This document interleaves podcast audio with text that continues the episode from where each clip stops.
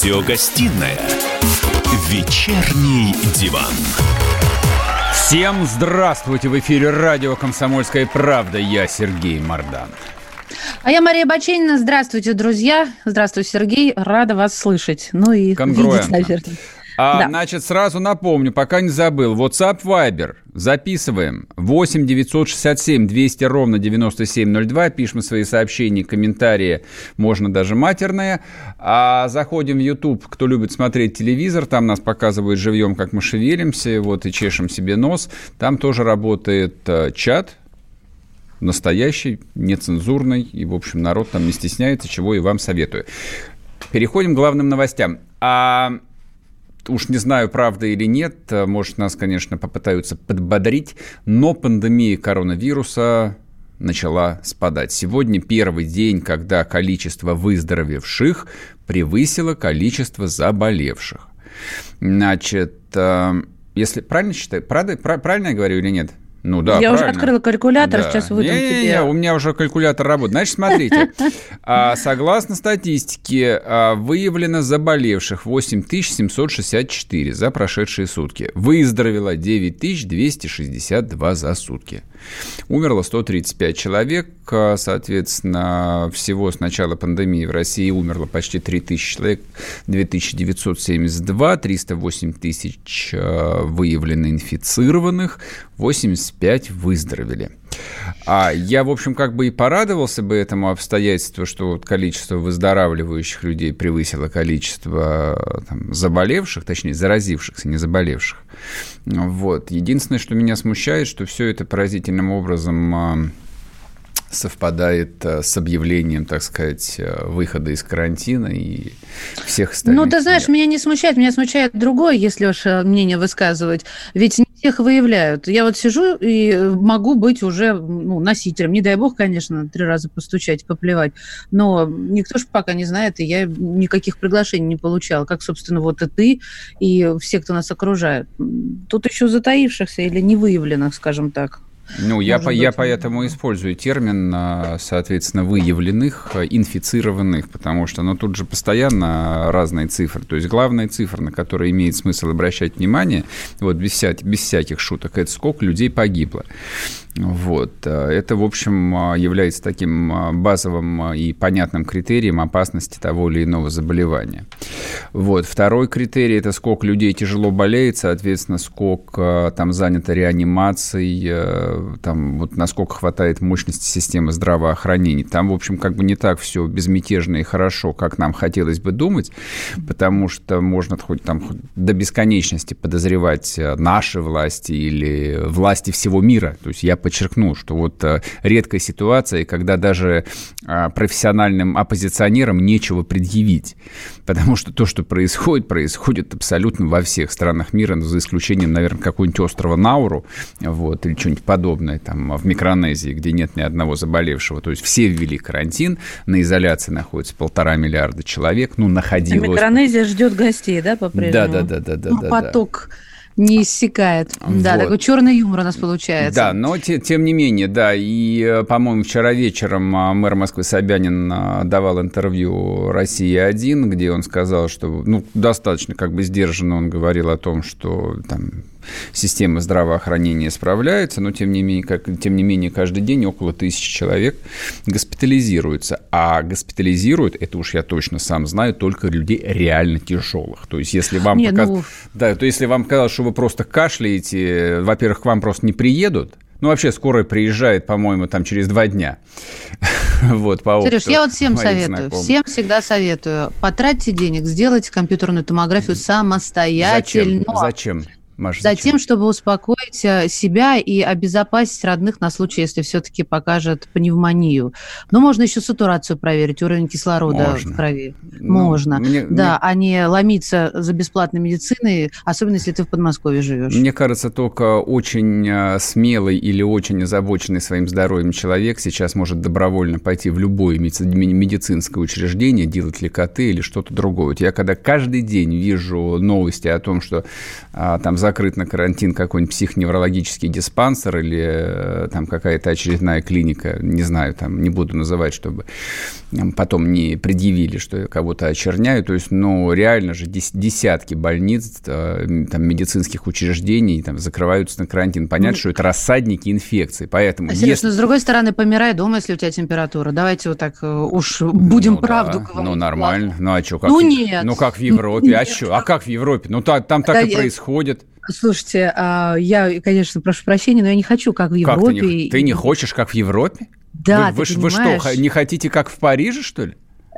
Вас же, вас же спрашивал Путин, вы что, хотите как, как в Париже? В Лондонах тоже да, не хотим. хотим. В лучших домах, да, даже. Нет, я на самом деле лучше пойду сдамся или не сдамся. То есть меня либо заберут, либо нет. Это как встретить слона на улице.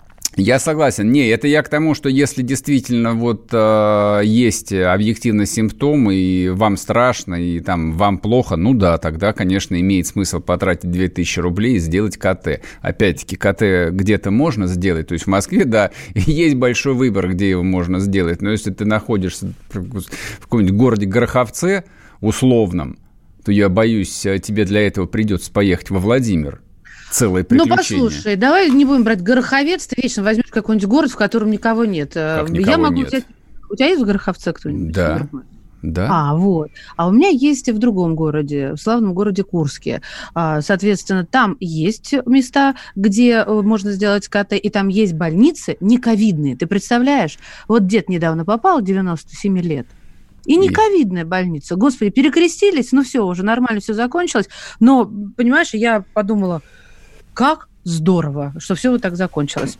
Ну, так, слава богу, слава богу. Да, давай ко второй строчке угу. хит-парада твоего. Хорошо, давай. Ой, ну, конечно, меня выпала эта вечная чернуха. Смертный да какая приговор... чернуха? Это отличная новость, Слушай, это прогресс, который приходит в нашу жизнь. Я в шоке. Это, это пинание смерти ногами в кирзовых сапогах. Смертный приговор впервые вынесли по Зуму. Вот мы сейчас э, с Сергеем по Зуму общаемся, вот так и вынесли его. Произошло это в Сингапуре, страна жесткая в своих законах, э, и со смертью там не шутит, точнее, с наркотиками. Как раз за наркоту и приговорили 37-летнего гражданина Малайзии к высшей мере наказания. Участвовал в контрабанде наркотиков еще в 2011 году. И почему говорим об этом? Уголовное дело первым первым стало, когда был вынесен смертный приговор на дистанционном слушании. Ну и хорошо. Я считаю, очень, очень, очень правильная новость. На самом деле могли, в принципе, не встречаться, потому что в Сингапуре там все просто.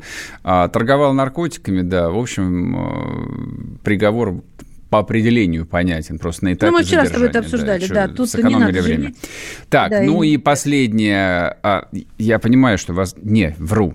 Если бы это случилось три месяца назад, я сказал бы, что вы устали от новостей про Украину. Но поскольку последние три месяца вы уже стосковались по новостям об Украине, то есть это, это примета нормального до пандемического времени, когда разговор шел, как там у Хохлов. Так вот, у Хохлов опубликованы записи переговоров, в которых Джозеф Байден, он же Джо Байден, а тогдашний вице-президент э, Соединенных Штатов администрации Барака Обамы, просил mm-hmm. Петра Порошенко, бывшего президента Украинской Республики, уволить ни много ни мало генпрокурора. На Украине начали расследование. А Владимир Зеленский отметил, что эти беседы могут стать основой для приговоров бывшему руководству страны. Цитата. А что...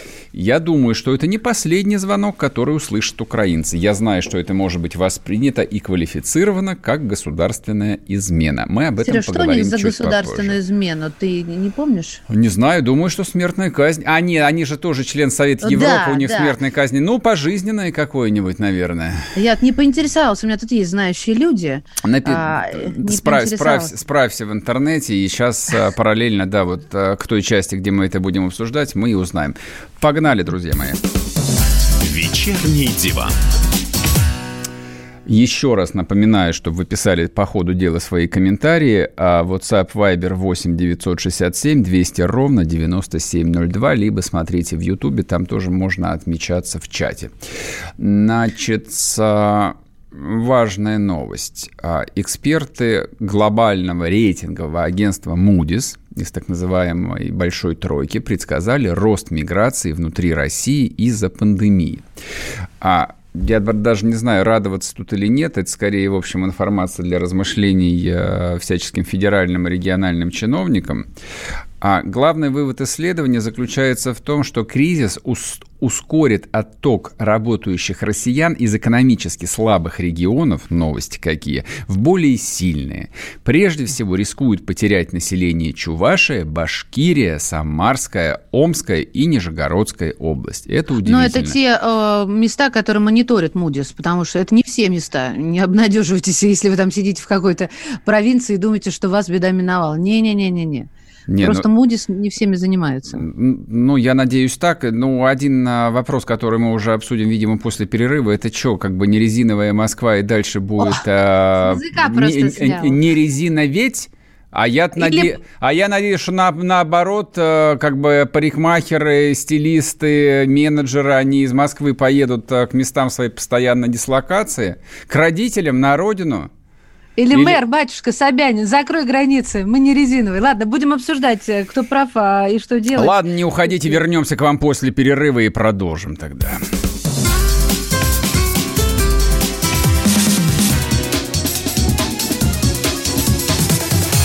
Вечерний диван. Остановлены чемпионаты. Опустили трибуны. Закрываются спортивные клубы. Футболистам урезали зарплаты.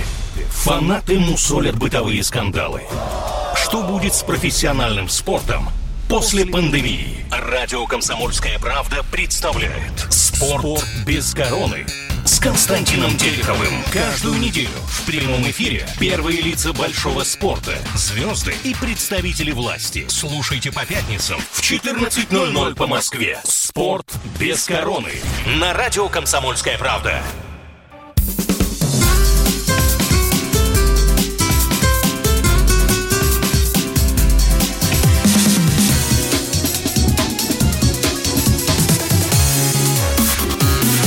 Первая радиогостинная «Вечерний диван».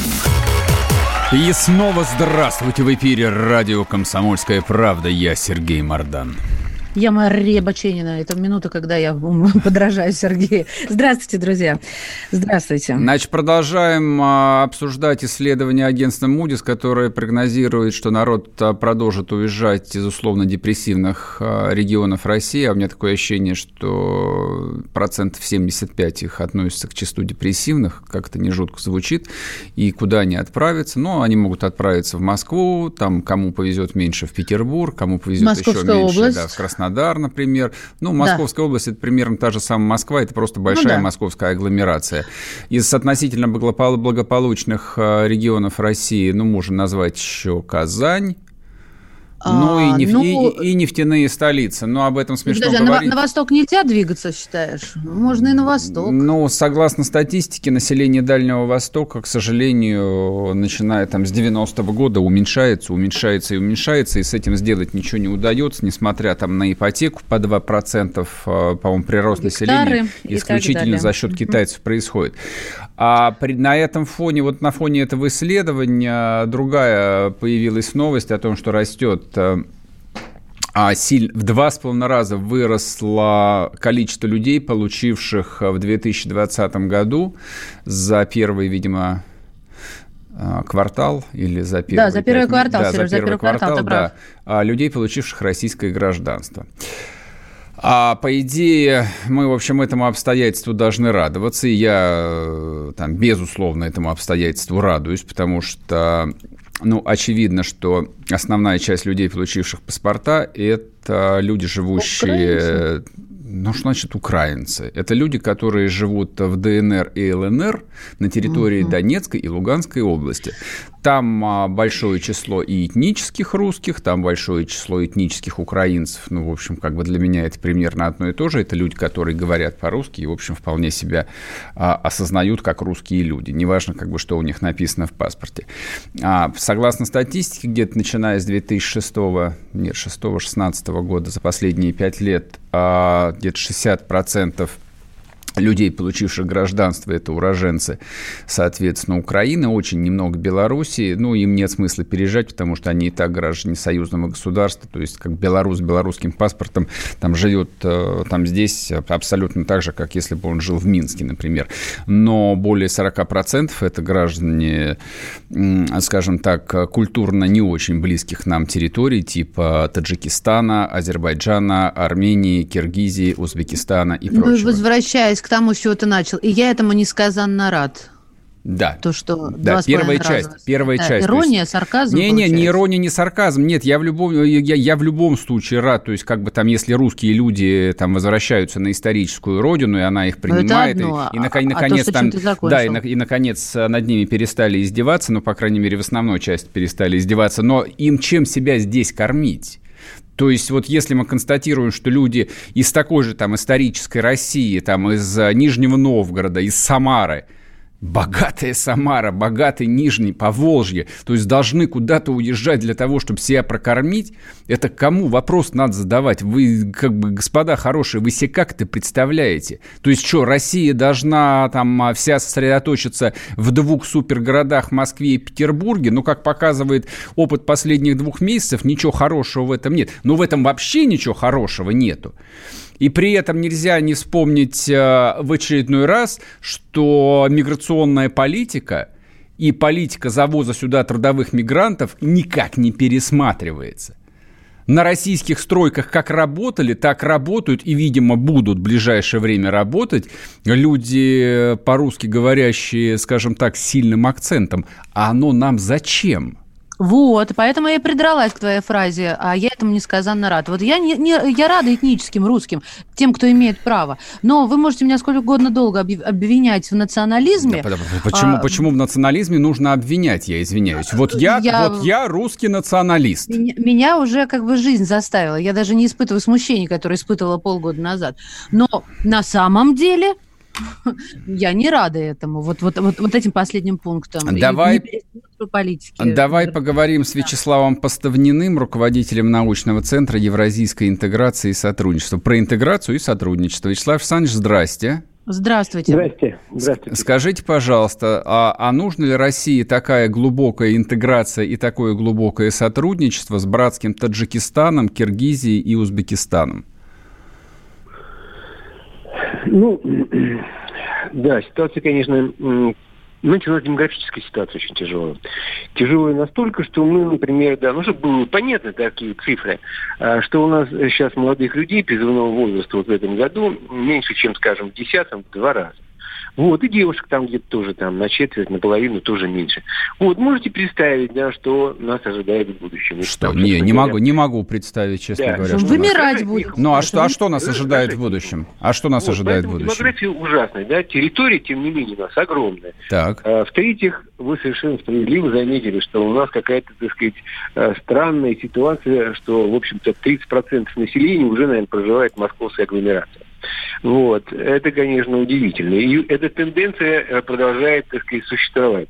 Вот. Ну, вы правильно сказали, да, несколько точек притяжения. Но главное, что московский и Санкт-Петербург. Ну, главное, московский урбанизационный, так сказать, такой мегаполис. Я не знаю, сколько здесь, наверное, к 30-му году будет жить, наверное, полстраны.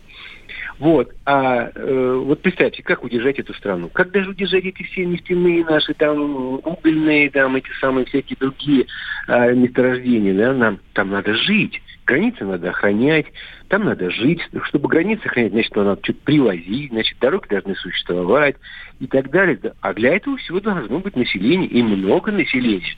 Вот. А вы еще правильно сказали, а у нас еще есть западный дрейф, который уменьшается только в связи с тем, что там население уменьшается, поэтому и дрейф уменьшается. То есть все меньше и меньше едет, потому что меньше и меньше населения и молодежь. Вячеслав Александрович, притормозите, но мы вообще сейчас свалимся куда-то в ад. Не, к Аиду. Мы, мы, не, хорошо свалимся. Не, а Совсем выход, все плохо да, какой выход, вывод из этого, какой следует? А вы-то простой, вы меня спросили, да я к этому вас подвожу, да, нам поддеваться некуда. В этой ситуации мы должны принимать мигрантов. Подождите, вот, стоп, потом... минуточку. Да. То есть вы хотите сказать, что в этой ситуации, когда Россия там вырождается, называя вещи своими именами, она должна замещать выпадающее население выходцами а, из Узбекистана и Таджикистана, так что ли? Ну, э, я вообще хотел сказать э, по-другому. Это, будет, это просто будет, это будет не Россия, всего-навсего подождите секундочку. Вот. Самое главное, о чем мы говорим, там, я, например, говорю, там, и многие мои коллеги говорят, что нам необходима репатриация, да, закон о репатриации русского, этнического русского населения из всех э, наших ближайших республик. Мы до сих пор это не можем принять. Да, вот сейчас вы долго говорили о том, что как хорошо, что приезжают с Украины. Хорошо, конечно, украинцы и русские приезжают. Но кто нам мешает, я не могу понять, закон о репатриации, да? Ну, Израиль кто? Кто нам мешает? Понимает. А я, ну, я просто поражаюсь вообще, кто нам мешает. Израиль принимает, да, евреев своих по, только по, исключительно по национальному признаку. Германия тоже, Польша тоже, там, Казахстан тоже. А там, что он решит, по... этот закон о репатриации? Что мы будем принимать а только слушайте, русских по нацпризнаку, а... что ли?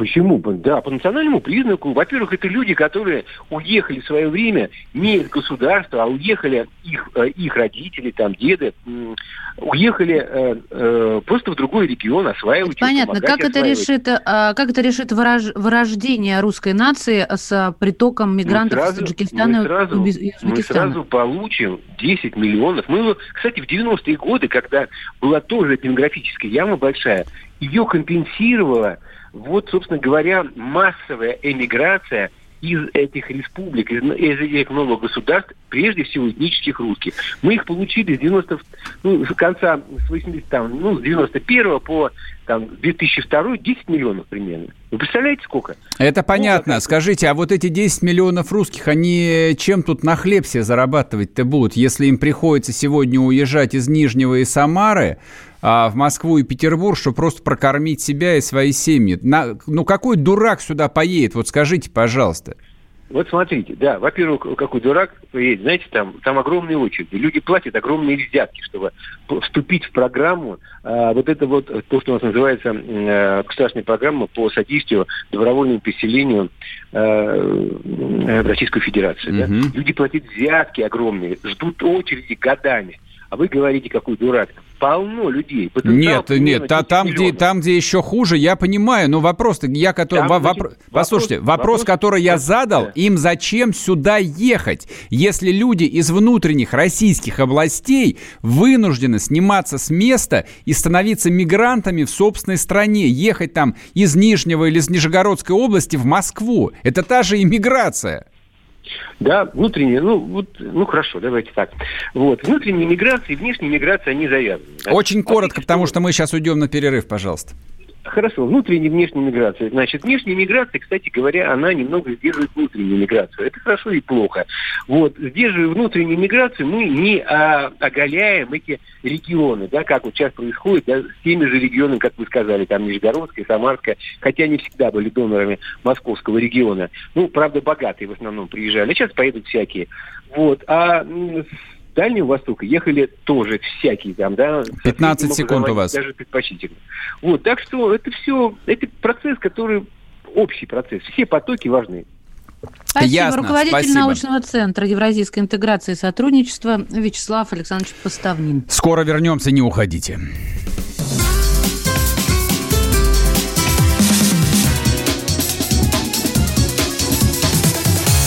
Вечерний диван. Георгий Бофт.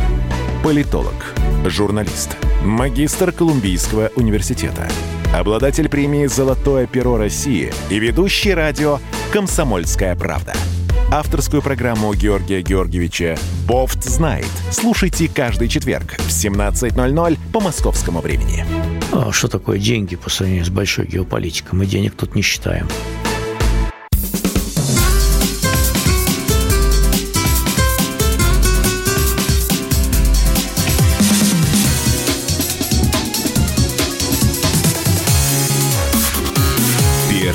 Радиогостинная «Вечерний диван». И снова здравствуйте в эфире радио «Комсомольская правда». Я Сергей Мордан. Меня зовут Мария Бачинина. Тоже здравствуйте, приветствую всех. Движемся дальше.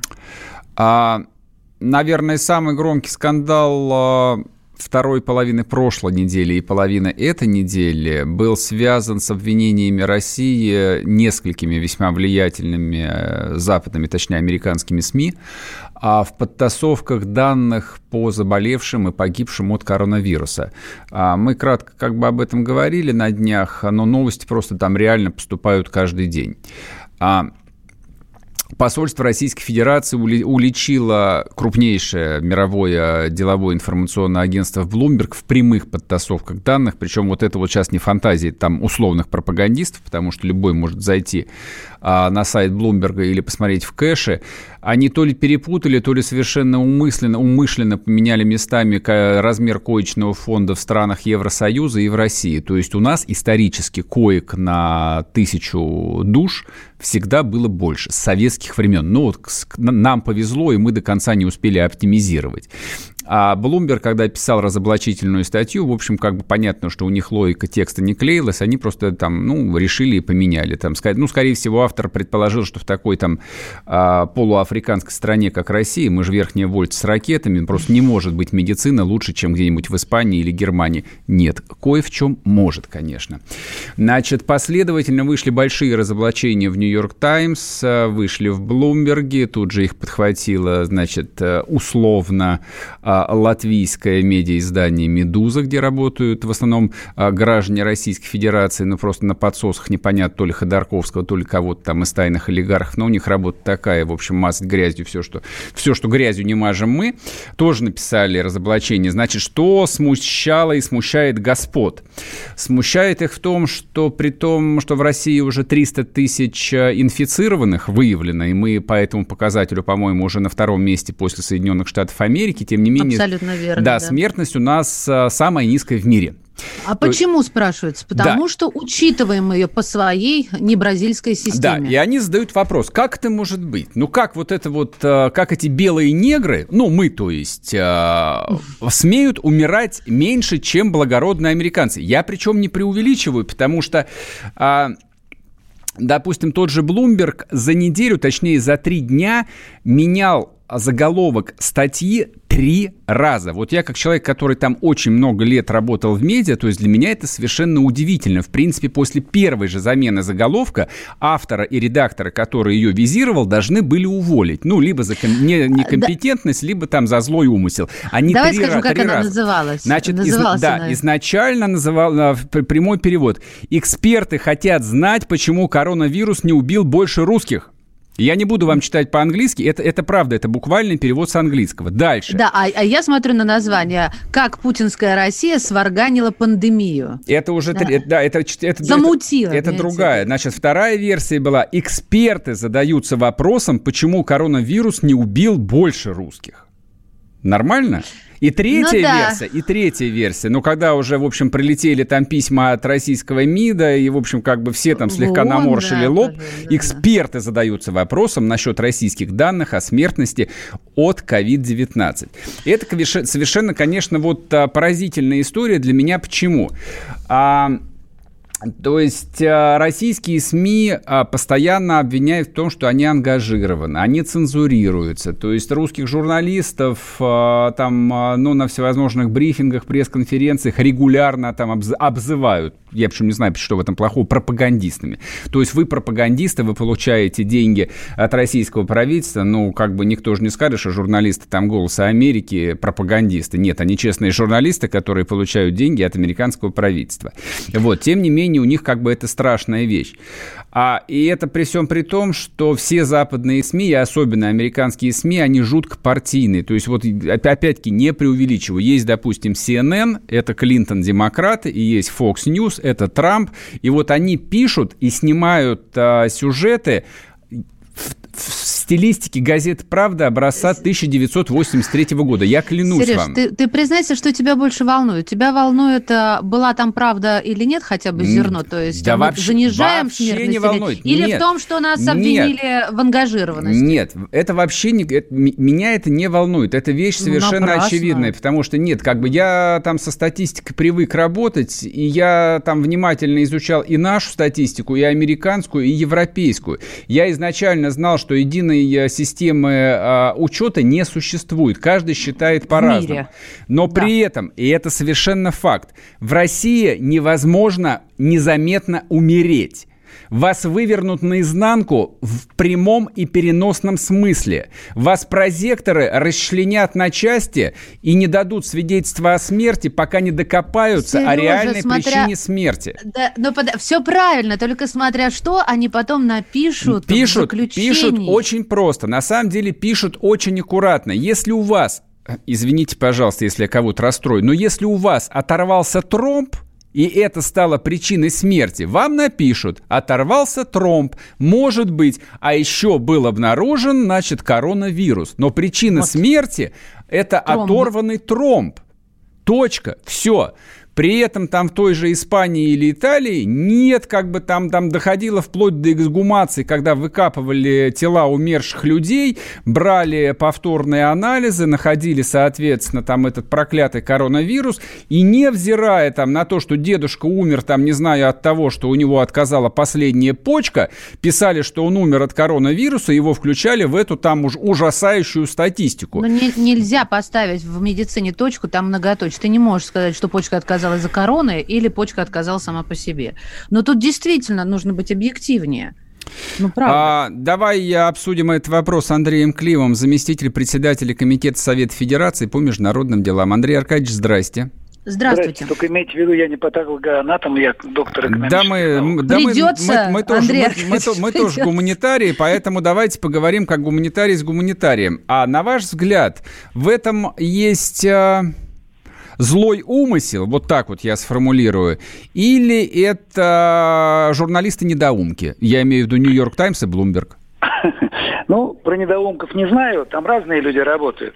Э, дело вот в чем. Значит, э, в Соединенных Штатах Америки сегодня практически все, что пишется и говорится, говорится не для России или для Китая, а оно говорится для Соединенных Штатов Америки, для населения страны. Угу. Вот просто это, это первое, да. И что бы ни случилось, там коронавирус, извержение вулкана, так сказать, э, астероиды полетели, неважно. Все будет вот только с этой позиции рассматриваться. Отсюда, э, допустим, там Трампу и его сотоварищам очень важно чем-то объяснить вот э, что у них сегодня происходит, в общем, а происходит у них катастрофа, у них погибло от коронавируса, как там не считай, больше, чем погибло во всю Вьетнамскую войну за несколько лет там больше пяти лет они получали гробы, так вот этих гробов было в целом меньше, чем они получили в связи с коронавирусом. То есть люди, которые у них умерли и имели вот эту инфекцию, вот, вот, вот их больше, чем за всю вот эту самую страшную вьетнамскую войну. Чем-то это надо объяснить. Тем более, что там, в общем, люди тоже периодически посматривают на другие страны, и они видят, что в России смертность раз в 10, так сказать, пониже. Как там не считай. Ну, хорошо, не в 10, в 7 раз, да? Угу. Тут мне один сказал, вот у вас на 70% завышено. Но я в полемическом задоре сказал, на 70% от наших цифр это все равно в 7 раз меньше, чем у вас. Угу, вот вот угу. как, как не приписывая. Хотя звучит, конечно, так на первый случай ужасно. Поэтому если отбросить все эти детали, о которых вы только что с интересом, я это слушал, раз, разговаривали, то в любом случае разница на порядок.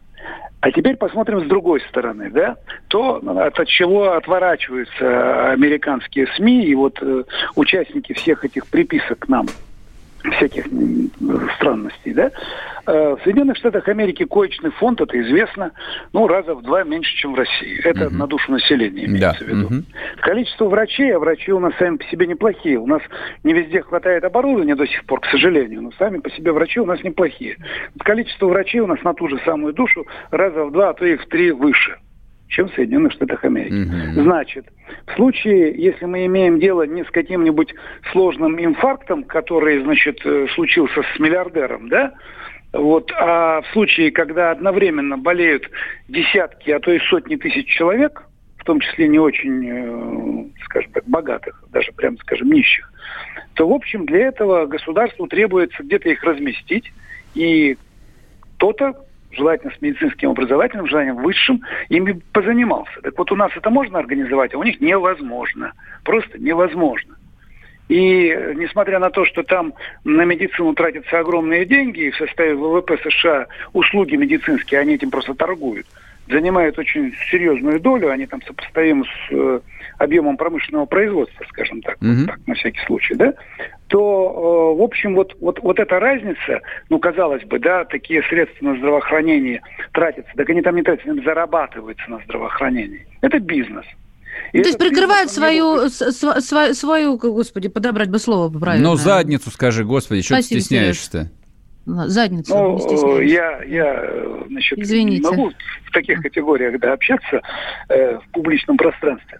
Но в любом случае, понимаете, сегодня, э, как ни посмотри, ну, даже, ладно, скажем, там Россия, да, Куба, вот рядом с США, вся под санкциями, но у них медицина-то повыше. И продолжительность Андрей Аркадьевич, мы просто сейчас уйдем уже на перерыв. Мысль ваша Да. ясна. То есть вы считаете, Спасибо что они вам. просто обделались и прикрывают собственные зады. Спасибо большое. Андрей Климов, заместитель председателя комитета Совет Федерации по международным делам. Вернемся к вам после перерыва. Не уходите.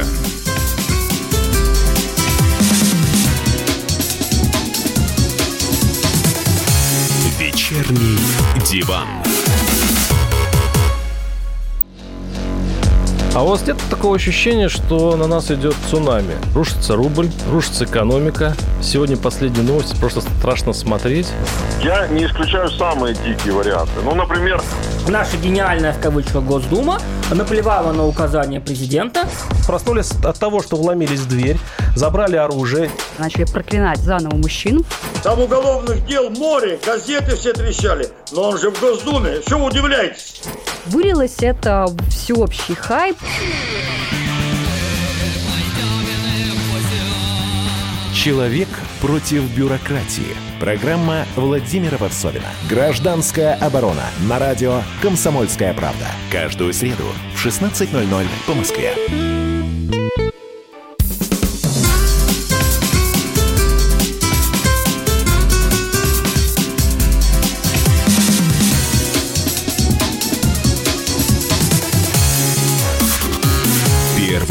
Радиогостинная «Вечерний диван». И снова здравствуйте. В эфире радио «Комсомольская правда». Я Сергей Мордан. Меня зовут Мария Бачинина. Добрый вечер, друзья. Разоблачаем фашистов по всему миру, потому что повсюду фашисты, и все хотят зла нашей страны. Вот э, самое большое логово у них, но очень хорошо обустроенное и комфортное, находится, конечно, в городе-герое Нью-Йорке. Вот там фашистов просто вот вешать, не перевешать на каждом суку. Значит, они Полегче, клеветали цел- полегче. целую... не- Что, что полегче-то? У тебя что, Ну, за от- что у тебя вешать? открытая американская виза, что ли? Так ее аннулируют все равно после этого эфира. Значит, смотрите, да, говорим о том, что они в течение недели клеветали на нашу прекрасную родину, обвиняли в том, что, значит, Путин манипулирует данными, и на самом деле русских тут померло, не знаю, десятки тысяч, и мы... А что мы с ними делаем? Большой вопрос. Вот американцы их складывают в рефрижераторы. Я на улицах Москвы не видел ни одного рефрижератора. То есть пока... То ли моргов у нас с запасом при Сталине еще построили, наверное, при Кровавом, то ли на самом деле они криво считают. Я не понимаю. Вот. Но главное, чего я не понимаю, то есть вот... а, Андрей Климов а, из Совета Федерации, он говорит о том, что американская пресса, она ориентирована исключительно на внутреннего потребителя, на внутреннюю повестку, и таким образом пытается оправдаться перед американскими избирателями, которые начинают задавать вопрос, мол, товарищ Трамп, а почему у нас-то уже померло 100 тысяч человек, или больше уже, я даже не знаю. Я сбился со счета. Ну, неважно. Много, короче. Вот. А у русских там даже до, до, до трех тысяч не дотянуло. Как такое может быть? Мы же город на холме. Мы же самая прекрасная страна в мире. Мне кажется, это очень такое простое объяснение, которое вот, ну, для меня вообще ничего не объясняет. Вот. При этом а, то, что они реально там смогли предъявить, ну, хотя как предъявить? Ну, ну, окей, предъявили. Они сказали, что русские занизили цены на 70%. Ну, совершенно верно. То есть даже, даже если предположить, что Россия занизила цифры смертности на 70%, то это получается, что у нас погибло не 3 тысячи человек, а 5. При том, что в Америке э, там погибло более 100 тысяч, как-то вот, вот совершенно это не решает ни одной внутриполитической проблемы. Я вот одного не могу понять. Зачем нам вообще, знаешь, возиться в этой грязи э, или Давай. грязи? А, за- зачем нам в ней возиться, когда лучше уж э, Это взять важно. и решить Нет, ничего не можем внутреннего решить. порядка? Значит, сейчас мы, спрос- сейчас мы не спросим об этом а, Владимира Вольфовича Жириновского. Да. Владимир Вольфович, здрасте. Ну что вы думаете, вот почему американцы решили накинуться на нашу прекрасную родину, обвиняя нас во всех смертных грехах? То есть где они нашли этих скрытых мертвецов-то? Объясняю. Уже лет 20 назад мы стали заниматься проблемой медицинской статистики после смерти. И нам министры, те еще министры, говорили, что после смерти диагноз не подтверждается. В Москве 50% умерших москвичей, а за пределами Москвы в регионах 70%. Это, это, это что значит? Объясните. Это значит, что патологоанатом ставит правильный диагноз, от чего умер больной, а главный врач, поскольку лечащий лечил не от той болезни, это ошибка больницы. Ага. Чтобы показатели были хорошие, он говорит патологоанатому, ну-ка поставь тот диагноз, от которого лечил лечащий врач. Хотя прав патологоанатом. Он видит, что больной умер от другой болезни. То есть это скрытая такая солидарность врачей. Лишь бы были показатели хорошие. Я выступил с законом отделить службу патологоанатома от службы главного врача больницы, чтобы он не подчинялся ему, угу. чтобы он давал тот диагноз, от, от чего умер больной. Иначе мы не знаем, от чего умирают наши э, э, родственники, и не можем знать о наследственных болезнях. Вот в этом случае с коронавирусом здесь другая ситуация. Коронавирус провоцирует обострение всех болезней. И все зависит от патологоанатома. Вот он скажет, умер от инфаркта, или тромб отвалился, или почка отказала. На самом деле действительно коронавирус – он спровоцировал. Вот там они сейчас, возможно, везде ставят коронавирус, и поэтому у них больше смертей. Где там, Владимир за, за, за границей, в Европах? Да. Да. Ага, да, они, да, да. раз у человека был коронавирус, они считают, что коронавирус главный да. провокатор смерти. Но это же бред. Да? Почему? Да почему бред? Ну, потому, я вам скажу, почему бред. Потому да. что в Германии вообще запрещали вскрывать а, умерших. Просто симптоматика есть, пишем коронавирус. Но Это в говорю, прошлом, но, сейчас разрешают но если, уже. Но если вскрывать будут, и окажется, что умер от другой болезни, то они пишут коронавирус, ибо коронавирус спровоцировал обострение. А мы пишем именно реально. Вот почка отказала и все. А что, Господа, что реально было? а вот скажите мне, пожалуйста, да. а вот эти огрехи в статистике, что мы с ними носимся? Это по поводу выплат потом, я не знаю, каких-то пенсий увеличенных. За что мы вот так бьемся с кровью и пеной у рта?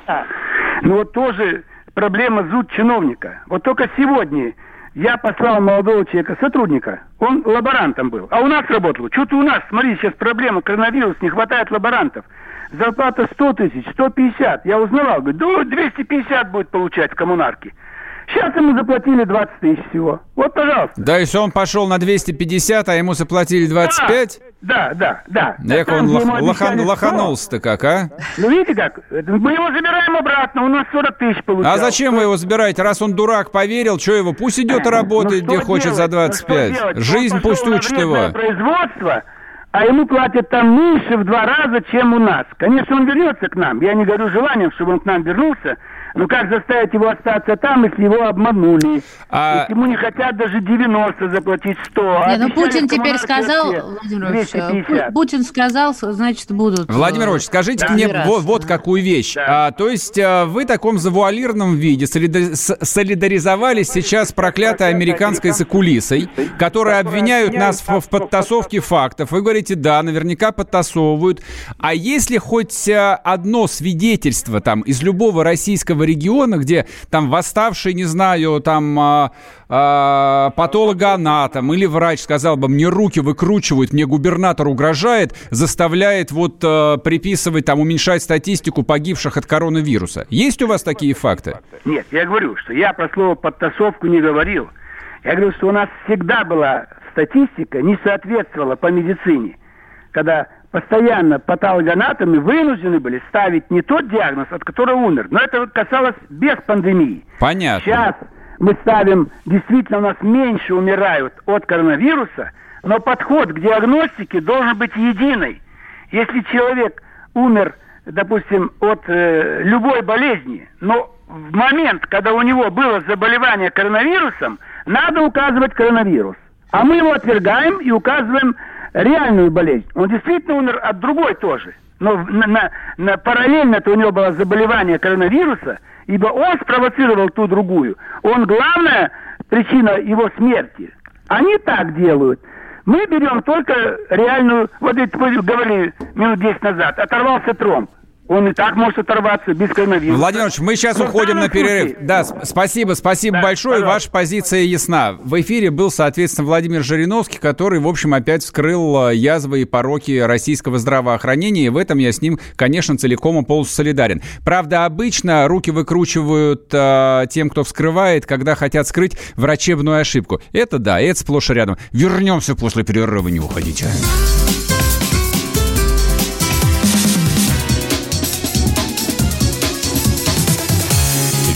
Вечерний диван. Когда армия. Состояние души. Военное ревю. На радио «Комсомольская правда». По вторникам и четвергам полковник Виктор Баранец метко стреляет словом. Ну, и, во-первых, честь не отдают, а приветствие это за руку, а можно иногда и поцеловать. А полковник Михаил Тимошенко подает снаряды. Вся правда о настоящем и будущем наших вооруженных сил. Ну и немного армейских баек. Медведя можно научить стрелять из автомата. В прямом эфире. Слушайте и звоните. Военное ревю. По вторникам и четвергам в 16.00 по московскому времени. Никто не уйдет без ответа.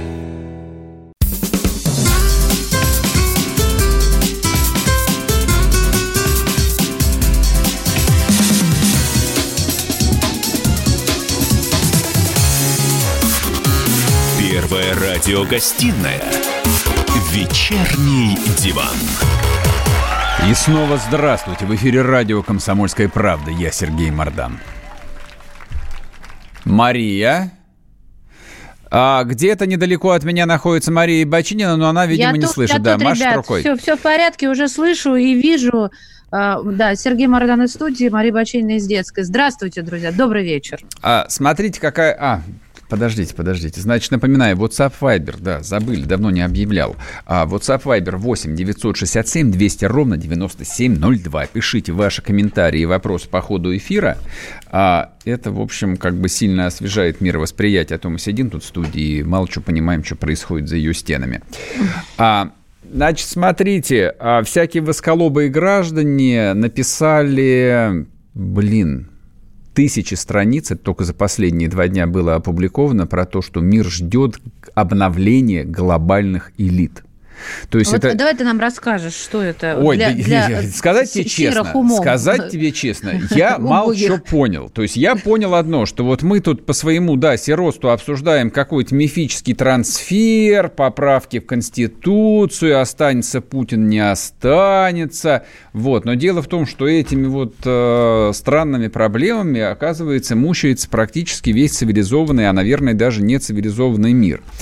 А, и речь идет о том, что коронавирус, вот, собственно, вот эта вот пресловутая странная пандемия, она станет э, тем самым черным лебедем, который не просто опрокинет всю экономическую систему, ну, собственно, то, что происходит на наших глазах, а в результате этого глобального катастрофической глубины экономического кризиса произойдет и полная смена вот того слоя людей, которые этим миром и управляют. Можно я рассмеюсь, так сказать, в лицо этим исследованиям ГИМО? Уж сколько раз твердили миру, я вспоминаю, сколько раз был, были такие варианты, когда, знаешь, и вот, и вот до сюда, ну, я, как, как там говорилось э, в сериале м, «Ликвидация», «Загланды», да? Ага. Столько раз это было, Сереж, ну, слушай, ну мы А не что? те люди, чтобы вот, идти с вилами. Да нет, Ну, при чем здесь вилами, как бы ну мы как, как- я-то нет, услышала, мы, что мы, мы сказал. как раз те самые люди, потому что граждане Российской Федерации или, скажем так, люди, которые живут на территории бывшего СССР, а точнее а, бывшего социалистического лагеря, а это минимум там три поколения людей на своей шкуре проверили, что такое смена элит начиная от середины 80-х годов и заканчивая 2020 годом, То есть мы пережили как минимум две смены элит. То есть, ну, смотри, как бы там я застал а, вообще как бы так, то, что Путин называл а, геополитическую катастрофу. Советский Союз скончался, от той элиты не осталось вообще ничего. Те так. люди не, не наследовали власть, никто, ни в каком виде. То есть, когда меня пытаются убедить в том, что Ходорковский там и Незлин работали там в райкоме комсомола, я нервно хохочу. Это значит, да подожди, это, это вообще никто. Причем это, тут народ? Я говорю о том, что смена элит произошла, и мы видели, как это происходит. Потом смена элит происходила на протяжении 30 лет. То есть первая волна вот этого ельцинского мусора, который там нанесло этим катаклизмом, его там через какое-то количество, ну, лет через 10 смыло практически без остатка, не считая рыжего Чубайса. Вот, и пришло условно поколение Путина. Вот мы пережили два поколения элит. В мире все немножко по-другому, но в Восточной Европе там очень похоже, на мой взгляд. Ну, все вот. это мимо нас, да, параллельно но, идет. Да, но часто, но часто говорят, что смена элит грозит и североамериканским Соединенным Штатам, и Китаю, и вообще всем-всем-всем. А я предлагаю поговорить об этом с Евгением Минченко, политологом, президентом коммуникационного холдинга Минченко Консалтинг, который, собственно, и готовил один из больших докладов по поводу того, как будет устроено вот э, наше глобальное будущее. Евгений, здрасте.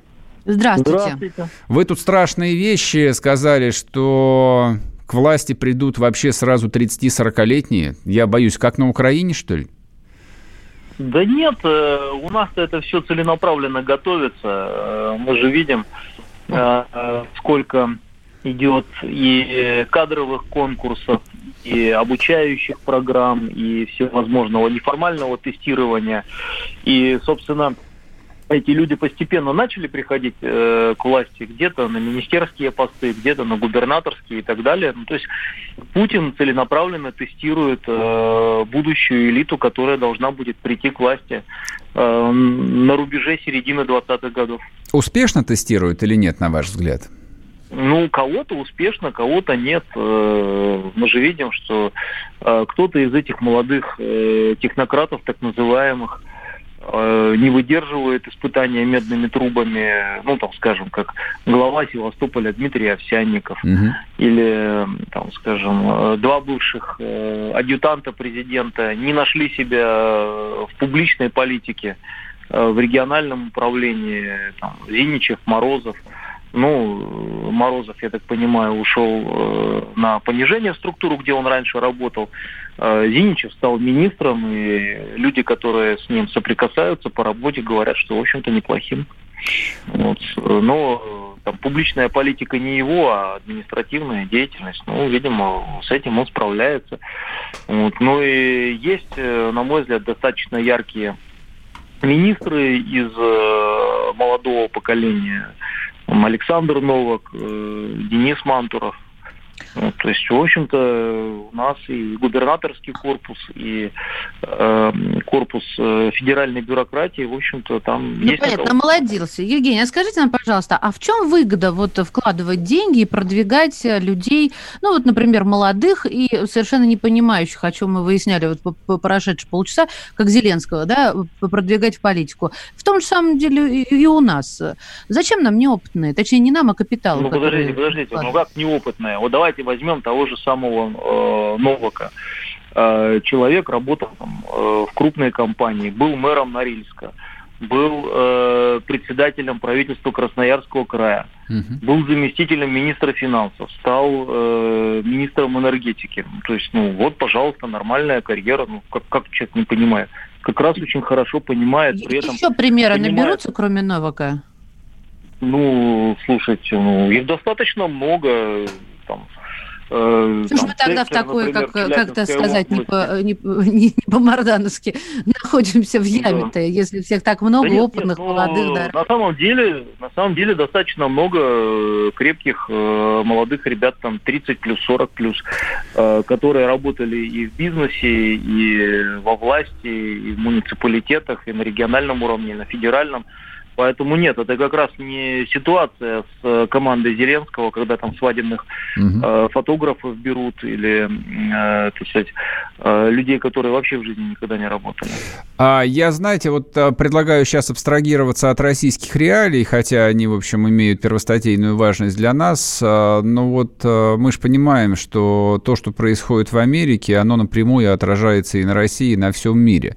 То есть обсуждение того, что там произойдет глобально глобальная смена элит, ведь я так понимаю, что имеется в виду, что поколение вот этих 75-85-летних американских лидеров, конгрессменов, сенаторов тоже должно смениться там на новое поколение. Нам чего от этого ждать? Это угроза или это возможность?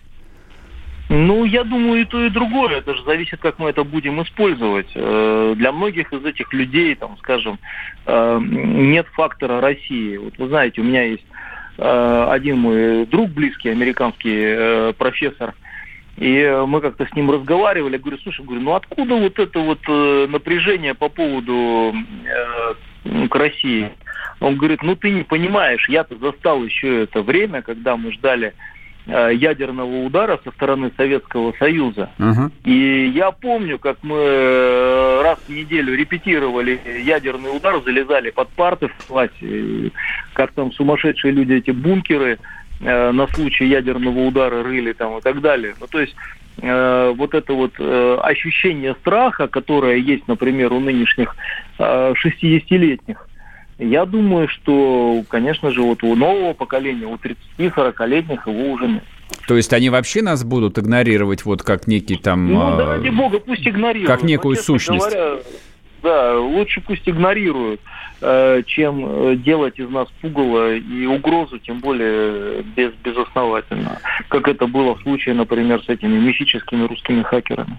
Скажите, пожалуйста, а вот это вот, э, ну, потенциально новое поколение российских политиков-технократов, хотя они, по-моему, совершенно не политики, они ориентируются на какие-то западные модели или, в общем, кто-то из них посматривает на пример Китая? Вообще Китай там хотя бы теоретически может у нас э, возникнуть или нет? Как политико-экономическая ну, система? Ну, как экономическая, я думаю, нет, несомненно. А вот какие-то элементы китайской системы, ну, например, система социального рейтинга, вот я думаю, что это вполне в тех или иных элементах может быть у нас э, внедрено, и в этом, ну, в общем-то, есть какой-то определенный э, смысл. Ну, например, с теми же самыми социальными пособиями. То есть если ты, например, попался однажды, что ты подал недостоверную информацию, ну, значит, в следующий раз, когда ты что-то будешь подавать, тебя будут проверять э, по полной программе. А если ты законопослушный гражданин, и у тебя не было таких прецедентов, ну, значит, тебе презумпция доверия. То есть какие-то такие вещи, я думаю, что вполне могут быть использованы, но в Китае это, это вообще очень жесткая система, но я удивился, что многие э, западные коллеги, в общем-то, обсуждают, что это вполне может быть реализовано. Но и, кстати... Евгений, мы сейчас уйдем на короткий перерыв, не уходите, вернемся и продолжим разговор. Роман Голованов, Олег Кашин, летописцы земли русской. Роман, вы разговариваете с дедом. Напоминаю я вам, у меня в жизни было, ну не все, но многое. На митинге российских либералов на Таймс-сквер в Нью-Йорке я тоже выступал. Ага. Вот такие тонкие шутки, вот если бы мы с вами умели так шутить, наша передача была бы лучшим политическим стендапом России. Я там а познаком... вы говорите, мы не политический стендап. Походу, уже на, наша ниша. Вот. Кашин Голованов. Отдельная тема. На радио «Комсомольская правда». По будням в 9 вечера по московскому времени. Именно лоснящиеся от фуагра губы делаются символом лоялизма, а не выстраданная любовь к родной земле.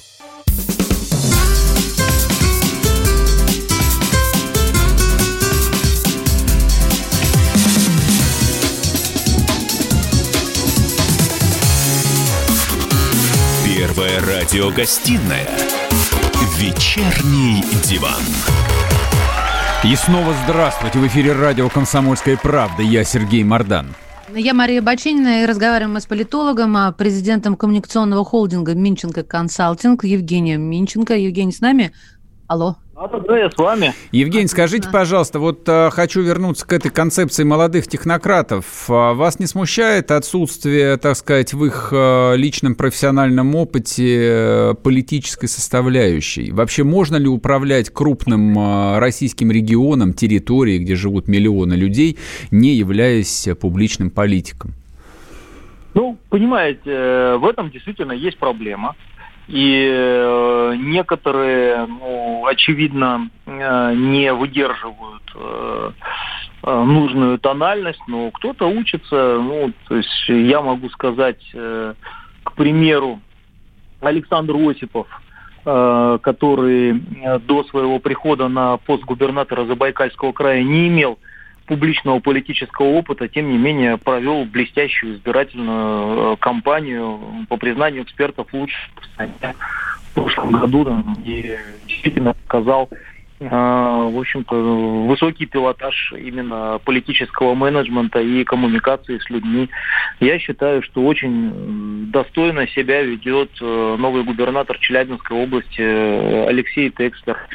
Э, я с интересом наблюдаю за молодым губернатором э, Калининградской области э, Алихановым. Михаил Развожаев в Севастополе сейчас, на мой взгляд, очень неплохо зашел. Поэтому, ну нет, на самом деле есть люди. Потом, тем более, слушайте, среди технократов есть люди с политическим опытом, и которые проходили через выборы. Ну, например, а, Ростислав Гольштейн, в общем-то, он несколько раз избирался депутатом Государственной Думы, то есть общался с избирателями. У нас технократ технократу-то рознь, тем более о чем мы тоже написали в докладе, который сегодня был опубликован и который был в публикации ведомостей, которую вы цитируете, mm что власть же э, включает в свой состав в том числе и Э, представителей оппозиционных партий, в том числе и с э, политическим опытом. Ну, смотрите, например, Клычков в Орловской области, который избирался депутатом Мосгордумы. Бурков в Омской области, который и в выборах губернатора участвовал и занимал достойное второе место. И по одномандатному округу в Госдуму избирался. И возглавлял список в региональное законодательное собрание и был одним из политтехнологов э, «Справедливой России». Ну, вот, пожалуйста, Евгений, человек с публичным скажите, опытом политическим. А Путин-то останется, раз э, будет меняться? Вот останется Путин, и все поменяются, и Путина не останется. Ну, это все гадание на кофейной гуще. Ну, как гадание? У вас серьезная статья, материал. Ну, что, что? Нет, а вы зачем раз, тогда пишете то, про гадание? То, что поколение элиты все равно будет меняться, это неизбежно. Более того, эта смена уже происходит. И то, что сейчас э, делает команда того же самого Кириенко по подготовке э, вот этих вот молодых управленцев, это можно критиковать, но тем не менее это беспрецедентная масштабная программа. Я, кстати, вот разговаривал с коллегами например, из э, Белоруссии, они говорят, блин, здорово было бы наших туда тоже отправить на эти курсы, чтобы они э, их э, там тоже поучились. И, кстати говоря, на мой взгляд, неплохая идея. Можно подсказать в мониторинге-то попадет же наш с вами. Евгений, скажите, пожалуйста, как бы я так понимаю, что вот вы, те примеры, которые вы сейчас а, приводили, перечисляя там большое количество известных и не очень известных а, там людей, губернаторов, чиновников, не суть важно, они свой опыт и свои успехи приобрели, скажем так, в довоенное время когда mm-hmm. и нефть стоила по 60 долларов за баррель, и ни про какой, ну, да, коронавирус не было. А вот а, сейчас, то есть Россия влетела с размаху, просто как в бетонную стену, в падение ВВП э, там месячной 28% и рецессии, которая грозит нам минимум на 3-4 года. Вот эти вот технократы, подготовленные в специальных, не знаю, там, лепрозориях, они вообще в состоянии справиться с такой ситуацией или нет? Или, или э, вот так вопрос поставлю. Есть ли шанс или есть ли опасность того, что власть, повестка будет перехвачена новыми оппозиционными политиками, которых нигде не подготавливали? Ну, такая опасность, конечно же, есть. Она есть всегда, и, в общем-то, на эту опасность попадаются только те, кто ее не ожидает. Вот. Но э, в целом, ну, на моей памяти нефти 20 долларов стоило. Недолго. И, в общем, ну, не, ну, ну, долго, недолго, там, в 90-е годы. О, долго. вот, да, вы тоже взяли времена, ну, кто да. их помнит-то? Не, ну, слушайте, ну, тем не менее, мы же проходили через э, достаточно большое количество испытаний и кризисов, и проходили, на самом деле, через кризис 2008-2010 году, и э, санкционный кризис 2014 года. Поэтому, слушайте, на самом деле уже э, многие в этой всей каше э, поварились. На самом деле, э, так сказать, запас прочности у системы достаточно большой. Но расслабляться, тем не менее, не надо. Я думаю, что действительно есть э, проблема и с антиэстеблишментными настроениями, которые никуда не ушли. Вот мы сегодня э, с коллегами обсуждали э, различные сценарии э, рекрутинга новой элиты. Их же несколько. То есть, например, mm-hmm. американский сценарий. Там вообще просто элементарный кастинг. Вот есть очень популярный сейчас э, молодой политик в Соединенных Штатах Америки Александра Аказия Кортес. Такая бывшая барменша, uh-huh, uh-huh. Э, латиноамериканка. Так вот, э, она попала в политику, она пришла на собеседование, она вообще сначала думала, что она проходит кастинг на участие в сериале что она сниматься в кино будет. А потом вот оказалось, ее, да, ее, ее, ее в политике. Ну, теперь одна из восходящих, да, наверное, даже уже вошедших э, звезд Демократической партии США.